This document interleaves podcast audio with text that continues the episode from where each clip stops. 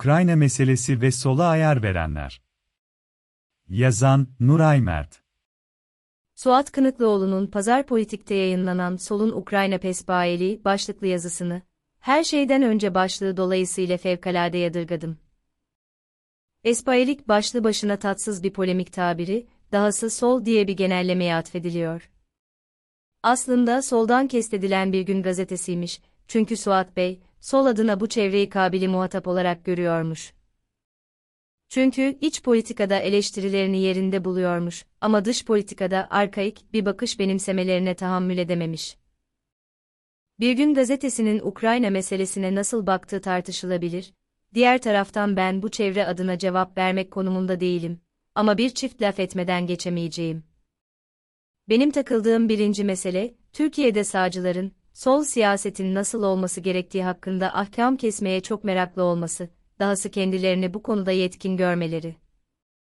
Kuşkusuz, sağ siyasetleri benimseyenler sol hakkında fikir yürütebilir ama solun neyi yapması gerektiğini öğretmeye kalkmak neyin nesi? Suat Bey'in yazısı sadece bu üslupla yazılmış olmakla kalmıyor, aslında Türkiye'de genel bir sol sorunu olduğuna işaret ediyor. Solun Sovyetlerin dağılmasından sonra güncel dünyadan kopuk haliyle başarılı olmasının imkanı olmadığını belirtiyor. Hadi bu da bir tespit diyelim, olay burada bitmiyor. Oysaki bu toprakların çağdaş, dünyayı okuyabilen ve ilerici bir sola her zamankinden çok ihtiyacı varmış. Zira Adalet ve Kalkınma Partisi rejiminin geliştirdiği acımasız ekonomi düzeni, işçi sınıfının ve geniş halk kesimlerinin cebelleştiği yolsuzluk, yoksulluk hakimmiş ama sol bir türlü yükselemiyormuş. Madem tüm bu sorunların adresi sol siyaset, bu arkadaşımız neden solcu olmamış da solculara akıl vermeyi seçmiş, belli değil. Kafasındaki ekonomi düzeni Adalet ve Kalkınma Partisi rejiminin geliştirdiği ekonomi düzeni değil miymiş?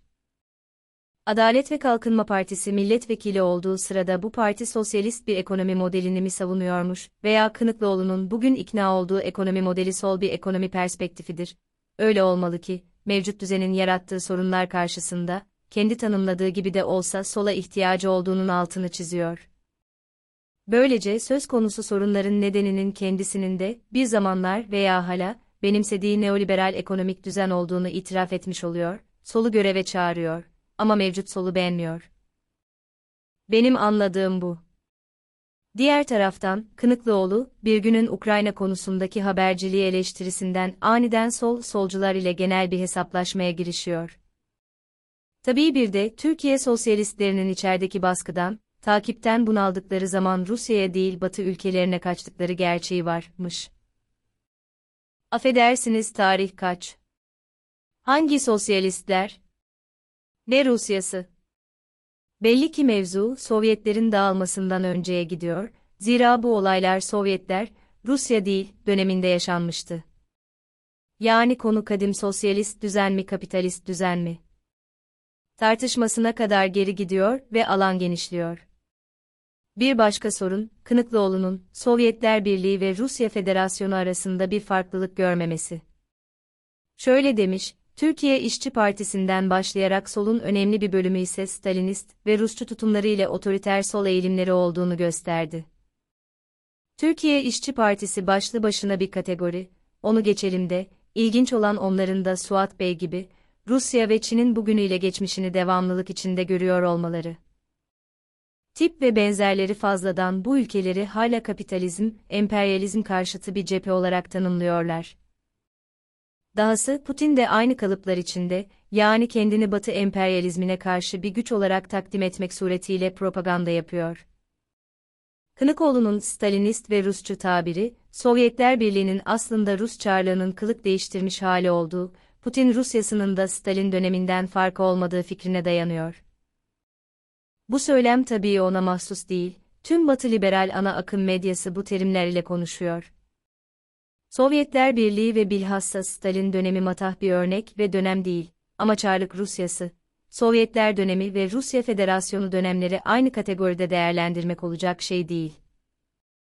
Dahası bu sıradan bir tarih bilmezlik değil, birincisi Rus ihtilalini, onu yaratan sebepleri görmezden gelmek, ikincisi Soğuk Savaş dönemi yaşananların tümünü Sovyetler Birliği'ne yıkmak, üçüncüsü Putin Rusyasının, kötü de olsa, bir sosyalist düzenle hiçbir alakasının olmadığı gibi Rusya'nın neoliberal ekonomi modeline geçişin sonucu olduğu gerçeğini karartmak.